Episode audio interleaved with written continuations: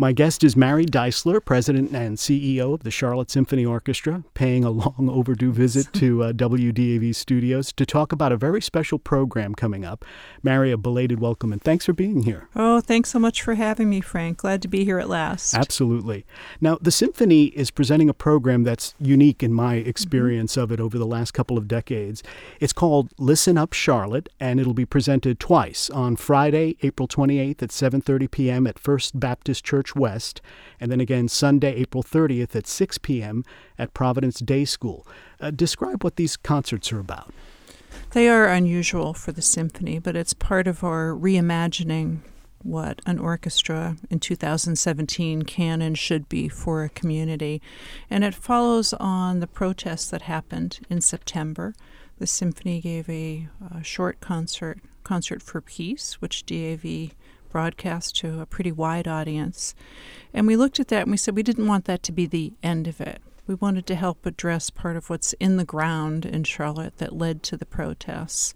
So it's become a wonderful partnership with our colleagues, A Sign of the Times of the Carolinas and the Levine Museum, to really, really try and address issues of inequality and discrimination throughout the community. How does this program address that subject? It seems like a really big subject. Yeah, it's a huge subject. And, and what uh, what are the elements of the concert, and what does the orchestra bring to it? First of all, it'll be a great musical experience, so I want to put that out there.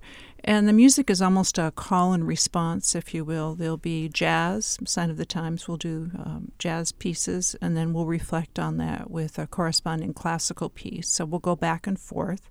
And there'll be a through line of narrative that Dr. Brenda Tindal from Levine Museum of the New South will provide that will detail the African American experience in Charlotte leading up to the Keith Lamont Scott shooting that led to the, the protests. It's a wonderful opportunity for authentic listening and dialogue. There'll be a talk back that Dr. Tindal will help to facilitate at the end of each performance, and we'll have students from Providence Day helping with that as well. Music has the opportunity to create connections and build bridges where our world seems to be intent on dividing people into categories and groups that don't really connect with each other. So we hope the community will come out and participate, listen, and listen up.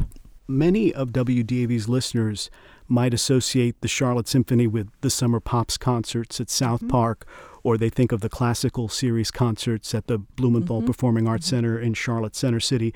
But outreach into other parts of the community is a big part of the orchestra's mission, isn't it? Absolutely. The orchestra needs to be part of the fabric of the community, heart and soul. We need to matter to everyday people. We need to make sure that we are important and we're doing work that resonates with a wider group of people outside those loyal supporters who come hear us at the Belk or at the Knight. You assumed leadership of the Charlotte Symphony shortly before the start of the current season. And as you approach the end of your first full season with the orchestra, where do things stand in general, and where do you see the orchestra going moving forward?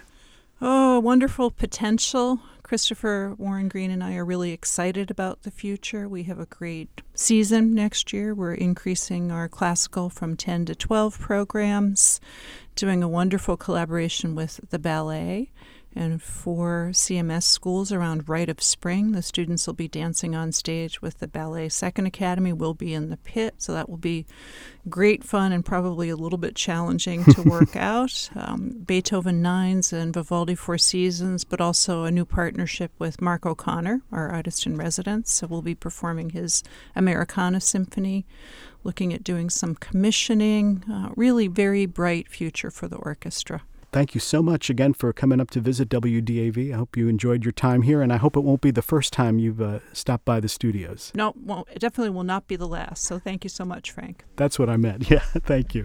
My guest, Mary Deissler, President and CEO of the Charlotte Symphony Orchestra, paying a long overdue visit to the studios here at WDAV. Thank you so much. Thank you. And again, the Listen Up program will be presented twice on Friday, April 28th at 7:30 p.m. at First Baptist Church West, and again on Sunday, April 30th at 6 p.m. at Providence Day School. There's more information at charlottesymphony.org.